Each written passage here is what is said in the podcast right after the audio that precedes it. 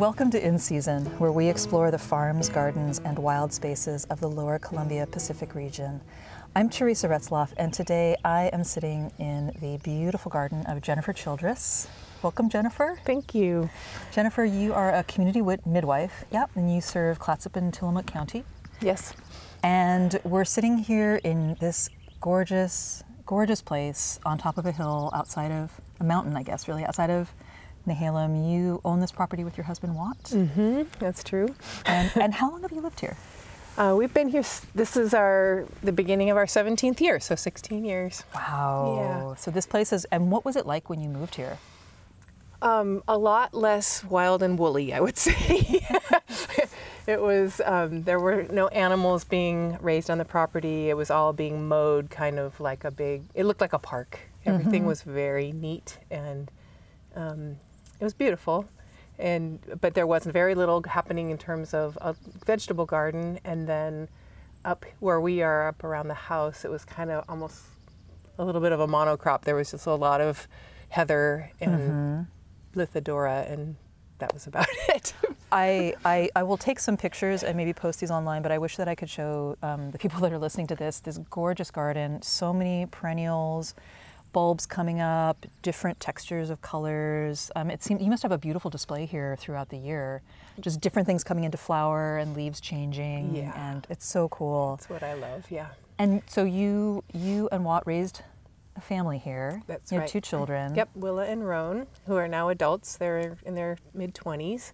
And so when you were first starting out here, and you, you keep goats as well, Mm-hmm. so you're milking goats and you have a big vegetable garden and you have this other big garden, you have fruit trees.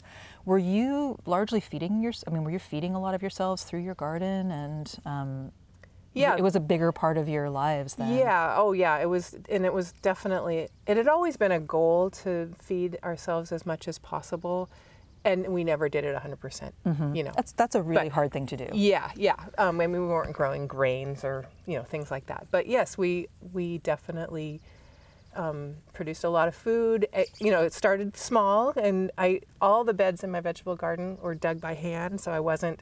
So I was just every year I would just add a few more.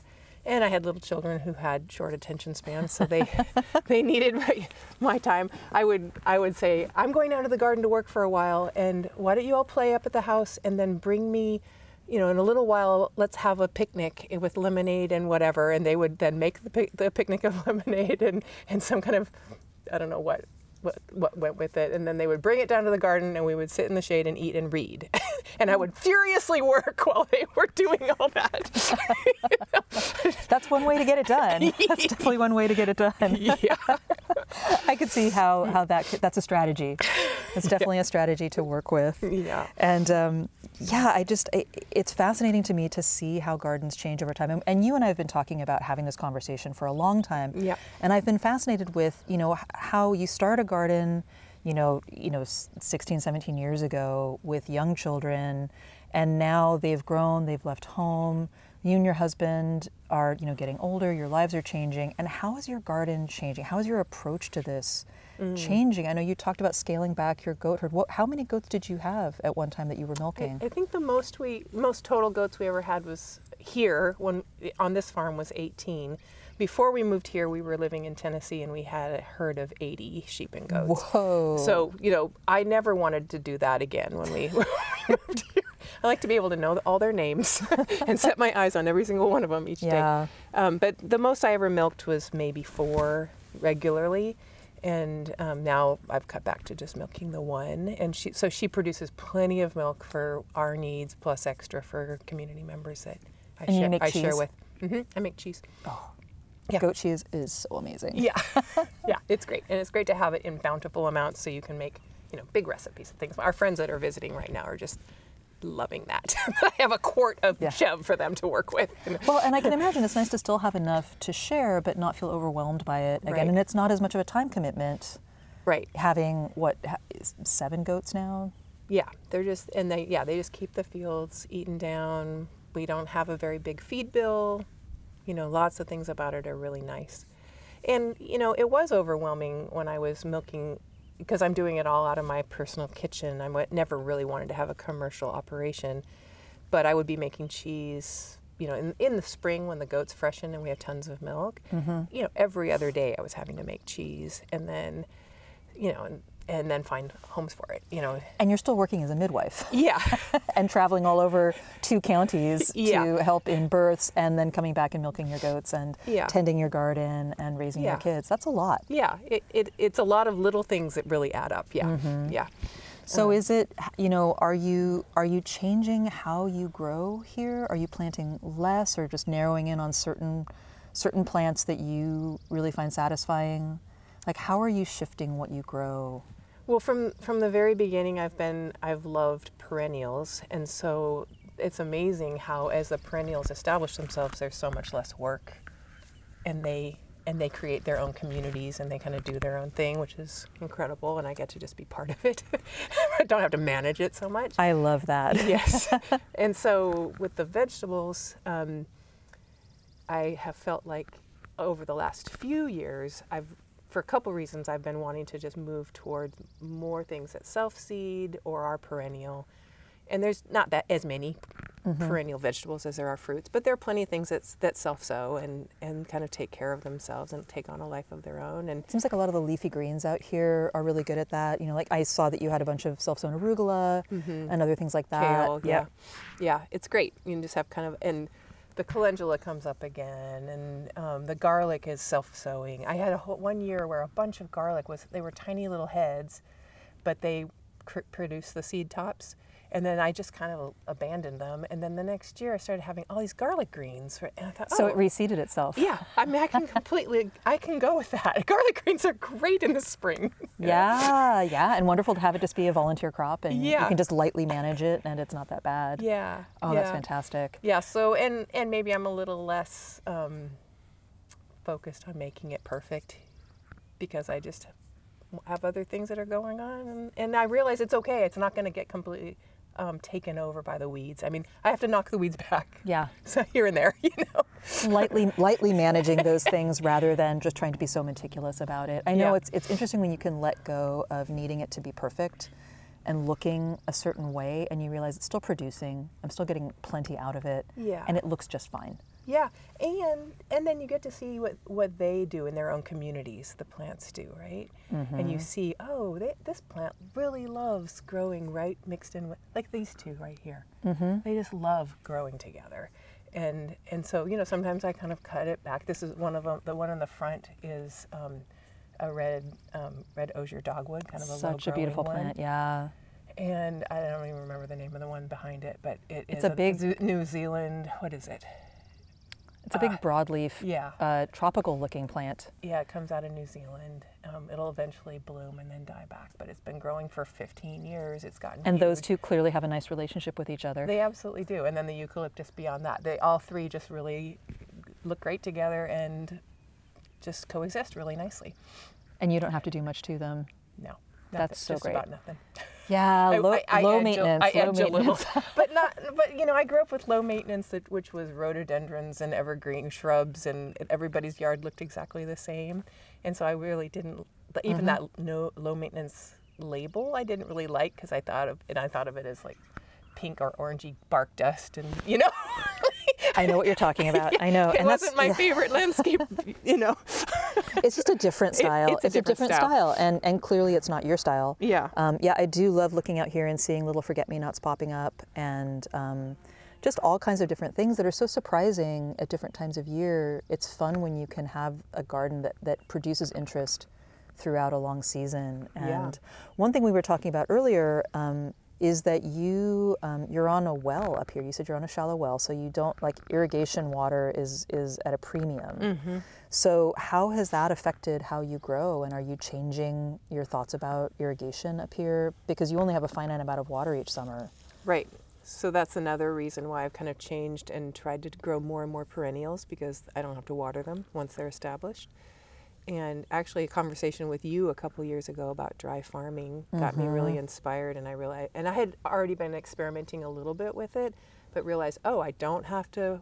Jeff Gennari actually told me this. I don't have to water the potatoes, Mm-hmm. and the potatoes will be better flavored but lower yield. That's fine with me. Yeah. You know, Yeah, well, I- you're not looking for a commercial crop. Right. I don't need maximum yield. So Yeah. so I stopped watering the potatoes first. Then you told me about the squashes and I'm like, "Oh, I don't have to water the squashes." That's incredible. And so little by little I've just let the plants, even the annual plants, take care of themselves in a much um, you know, and I and of course I keep trying to keep the weeds back some and you know, give them Mm-hmm. Yeah. There is an order to it. If you saw it in May, there'd be a little bit more order to it. Absolutely. You know, it's it's always challenging to visit people's gardens. You know, um, at, at different times of year, and maybe when it's not at its at its height or at its at its you know when things are most abundant, and you look, you but you see more of the structure of it. And sometimes the mm-hmm. structure can be kind of chaotic, mm-hmm. but there is a structure there, and there's mm-hmm. still a function that you can see. And I think it's really cool that you're experimenting with you know using less water and finding ways because that gives you more water to focus on the things that actually really do it, like maybe like lettuce crops Right. or leafy greens that, that really just do need some water Yeah. to thrive. Yep, yep. There are certain. So like I've been grouping things. So like annual flowers or annual um, crops that really need some moisture, and that's where I focus watering. And I have some drip systems in place for that.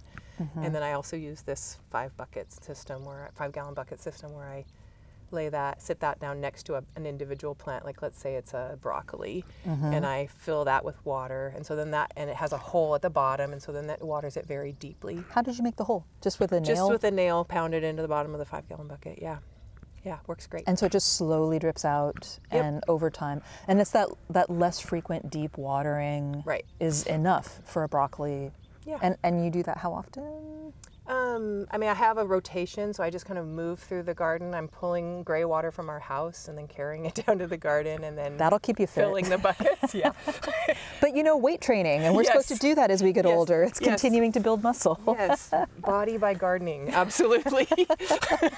um, so yeah, maybe every ten days to two weeks, I'll, I'll return back to the beginning and go through it.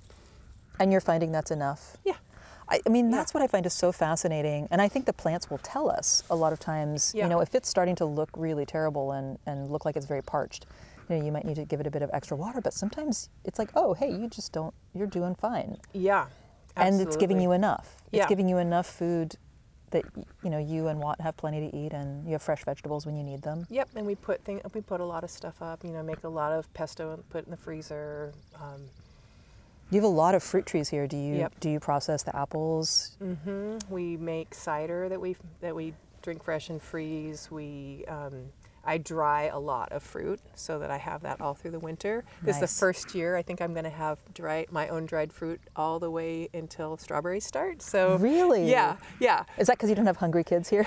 right, exactly. It's a, it's a little easier. They don't eat the entire gallon of apple slices. well, that, there's a benefit for having your kids leave home. They came home for a month. They ate a, a fair amount. I still had enough. That's so good. That's so good. I know it, it's hard to wait for strawberries. You know, when you when you use up those stored fruits, and Yeah. then it's like, oh, fresh fruit, fresh fruit. It's hard to go to the store. Once you've tasted, I feel like once you've gotten used to the flavor of homegrown Yeah. or or local farm grown, it's really hard to go back to stuff that's coming from you know California or Mexico. yeah, further away and has to be picked green, and it's lovely. It tastes really good in California. yeah, it's just not once it gets to Oregon. Yeah. So do you do you get much mm. help in the garden? Does Watt help you out, or is it mostly you? Watt helps me, um, and then also we have a community of people living up here who help us out, and we do some trades. So um, I've, I've, over the years, I, when I went probably six years ago, I realized I don't really want to do all this physical work because it's uh, affecting my back. I started working in some systems so that people I have trading to do, and um, and so then I can get some help with the heavier work, and also get help with the milking when we need to go out of town That's really nice. and that's made a big difference because our life was—I say it's tethered it's tethered by watt has a bookshop in cannon beach the used bookshop jupiter's i have a midwifery practice where i'm on call all the time we have goats to milk and a garden to tend it's very easy it's very easy to just be like "Ah, i don't need to go out of town but Mm-hmm. obviously really helps to leave town and get a new perspective and travel Yeah. some and we want to do some of that. Yeah, I could see how scaling back can really help with that. Yeah. I know for the times when I've um, asked someone to come and help and take care of our farm, if, if my husband and I have left town, you know, you feel this commitment. It's like I'm, I'm asking someone to take on a, a pretty big responsibility. Yeah. Don't let my plants die. Don't let my chickens die. Right, know? right. And uh, you know, there's there's only certain times of year when I'll leave because I don't want to put that extra pressure on people. So I can see that being something. And I think even somebody who has you know just a small home garden and a cat, you know, it's still something to ask someone to take care of that. Right, and you and you care about your you care about I care about my animals, and my my plants and whatever you know little babies I've started and I I just had to leave town a couple weeks ago. My husband is in Tennessee right now with his mother who's ailing and um, and so I went to give some support, and I had all these little tiny seedlings that had just started, and I was saying to my house sitters, "Please water twice a day." And I'd been watering three times a day, you know, but twice a day I think they'll survive. It is really hard because you develop mm. this personal relationship, especially with those little baby seedlings. Yeah. It's very hard to walk away from them Yeah. and and trust. I know I I'm I'm sitting here talking to Jennifer. I, I spent last night down here in Manzanita. I had done something uh, speaking at the White Clover Grange, which was such a great small event on Saturday. And you know, I I mean, no pressure on my husband Packy, but I'm really hoping that when I go back, he remember to open the greenhouses and Yeah. my plants are still alive. Yeah. And I know that they will be, but there's always that part of you that that feels you know a connection. And it's hard. You've spent a lot of time here. This is, you know, Yeah. a lot of your life invested in this place, and Yeah. There's so much care, and it's and it's beautiful. It must be very nurturing Yeah. to have this be home. Yeah, it's a great place to come back to for sure. And and for Watt, you know, when he's spending a lot of time with his parents right now, but he'll come home. So far, he's come home for like a two week period, and there's just this sense of, oh, I'm here. I can let down. I can breathe. I can mm-hmm. be nurtured by by the surroundings. Yeah. yeah, yeah. Do you mm. get a lot of? Are you? What's your weather like here? Do you get a lot of, of wind or, or ocean influence?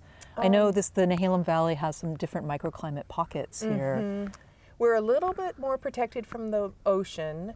We definitely get the southwestern winds, and you know, in 2007 when the big hurricane came through, it came up over the hill here and then just blew down trees on either side. I mean, it was a Didn't big- hit your house, but big whew. swath. Yeah, yeah. I think it went.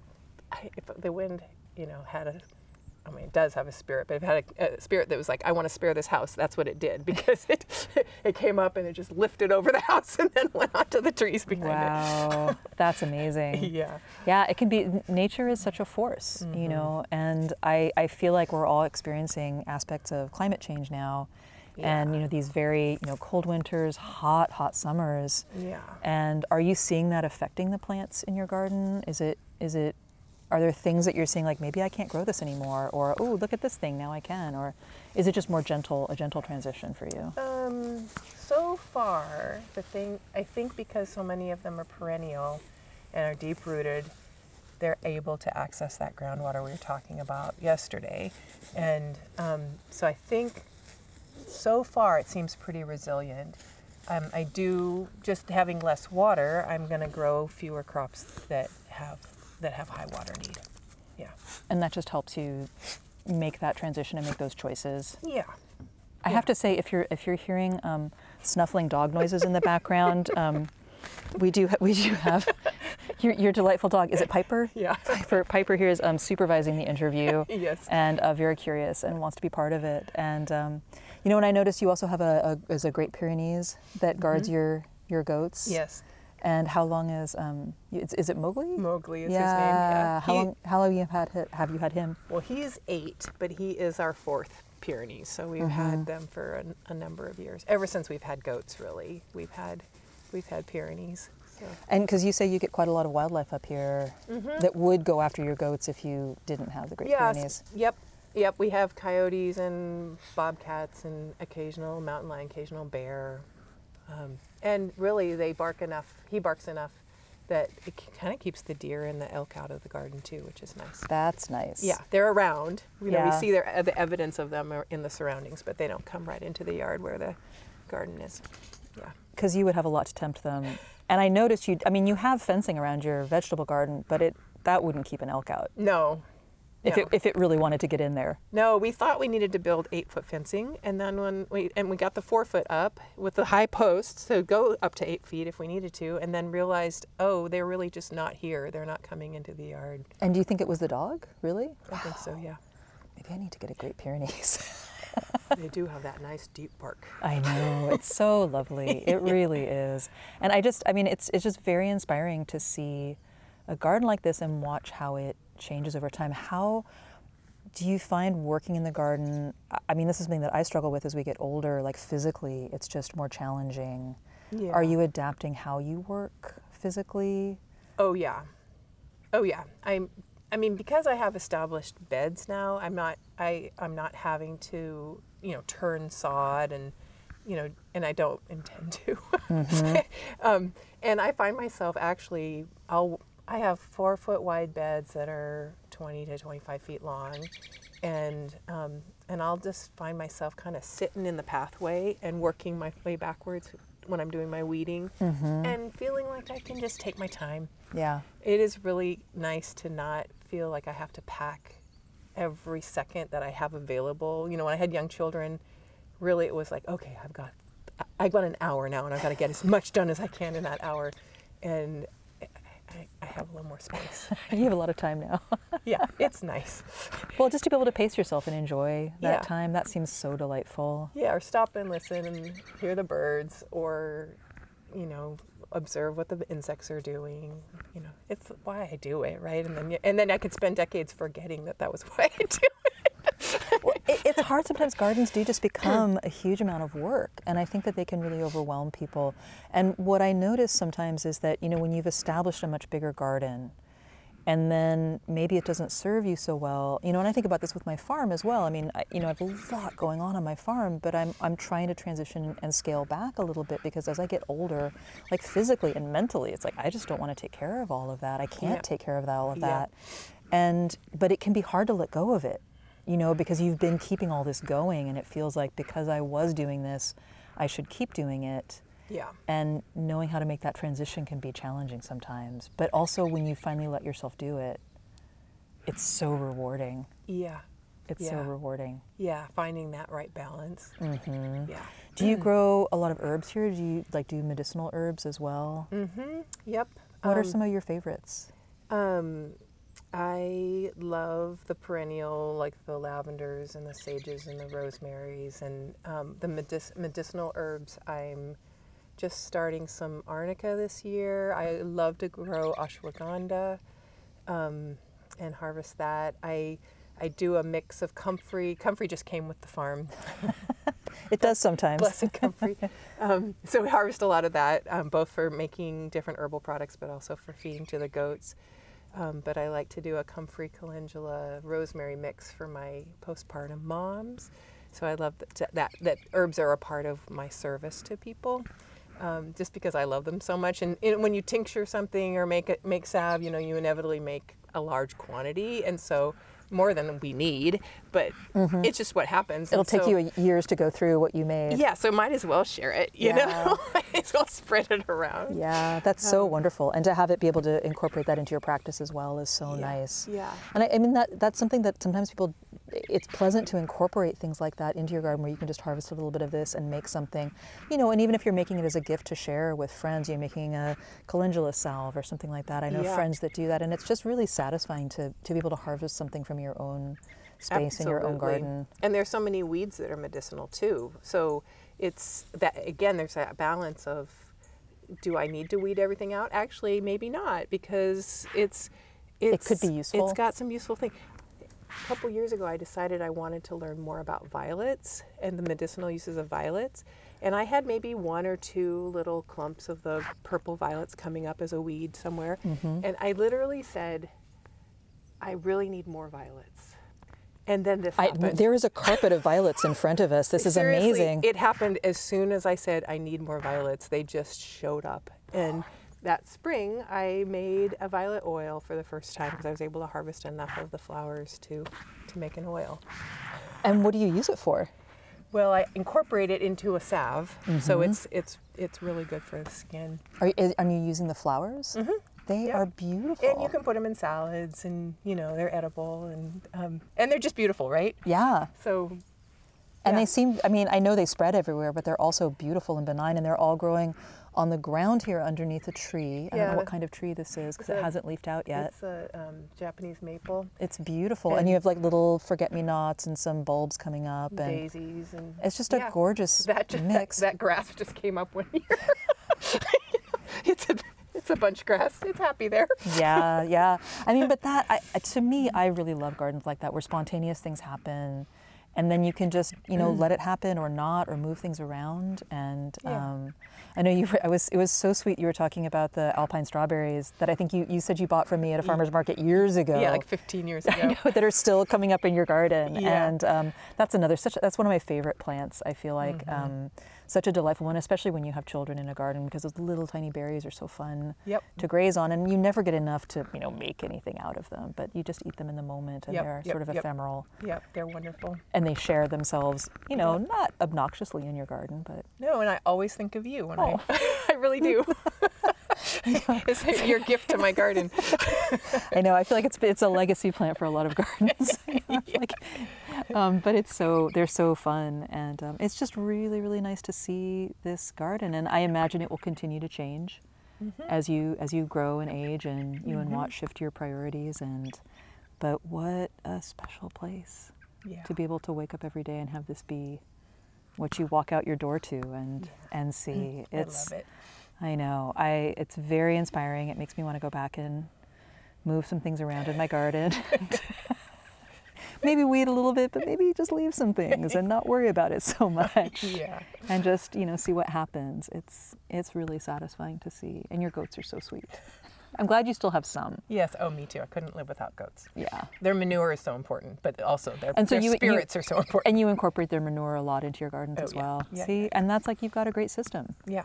You know and that's really inspiring too where you've been able to create a kind of closed somewhat of a closed loop where you're not having to bring a lot of stuff into your garden to Mm-hmm. Yeah. make it work Yeah. it's so inspiring it really is and you know i i just yeah this is a very inspiring place and you've created a beautiful life Thank you. it is wildly inspiring. I know if, if you're just tuning in and you've been listening to In Season, I've been speaking with Jennifer Childress um, in her beautiful garden here in Nehalem, um, where she and her Watt, husband, her Watt, her husband Watt. He is your Watt, your husband Watt. Um, you've lived for about uh, 16 years here and raised your children and um, transitioning, and it's just yeah, it's so inspiring to see. Um, I, I want to come back and visit again and see how it changes over time.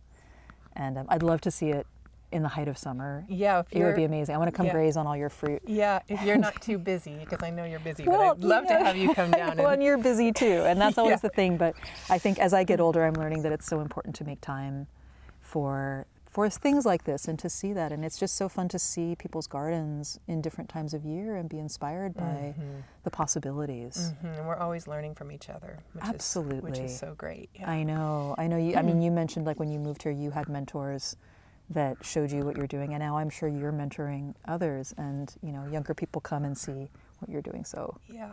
it's Yeah. wonderful. Yeah. I know. It's thank you for being part of the community, Jennifer. It's Oh, thanks, so, Teresa. oh well, it's just been delightful, and um, I hope I hope everyone listening has enjoyed this visit to this beautiful garden, and um, I hope you can imagine what I'm seeing because it's incredible and very inspiring, and I want more violets. I'll send you home some. Thank you. Thank you. I'll plant them everywhere. Thank you so much, everyone, for joining us for In Season this week. And um, I hope you're able to get out in your gardens and get your hands dirty and enjoy being outside, listening to the birds. And thanks for joining us.